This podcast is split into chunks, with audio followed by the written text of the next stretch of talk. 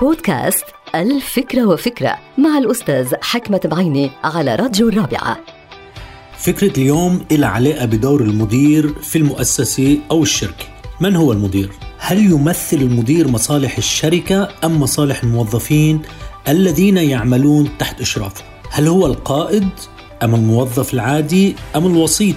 من المعروف أن المدير يهتم باحتياجات كل من الشركة والموظف ويتعامل مع مصالح كل منهما. هو من يعمل يوميا على ضمان سير العمل في أجواء إيجابية لتحقيق عدة أهداف منها طبعا أهداف الشركة بما فيها الأرباح والتسويق والبيع والشراء وغيرها، كما أنه يعمل على تأمين مستلزمات العمل الخاصة بالموظفين وحثهم على العمل والجهد والإبداع، اذا هو الوسيط والمفاوض والمدير القادر على الجمع بين مصالح الشركة ومصالح الموظفين في الوقت نفسه. بهذا المعنى يمكن اعتبار المدير الجسر الذي تعبر من خلاله كل المصالح المشتركة في الشركة. فهل دور الوسيط أو المفاوض عمل سهل أم صعب؟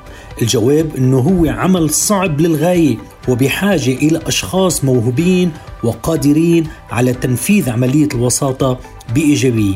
نعم إن المدير الناجح هو الوسيط الناجح. انتهت الفكرة. هذه الحلقة مقتبسة من كتاب الفكرة وفكرة.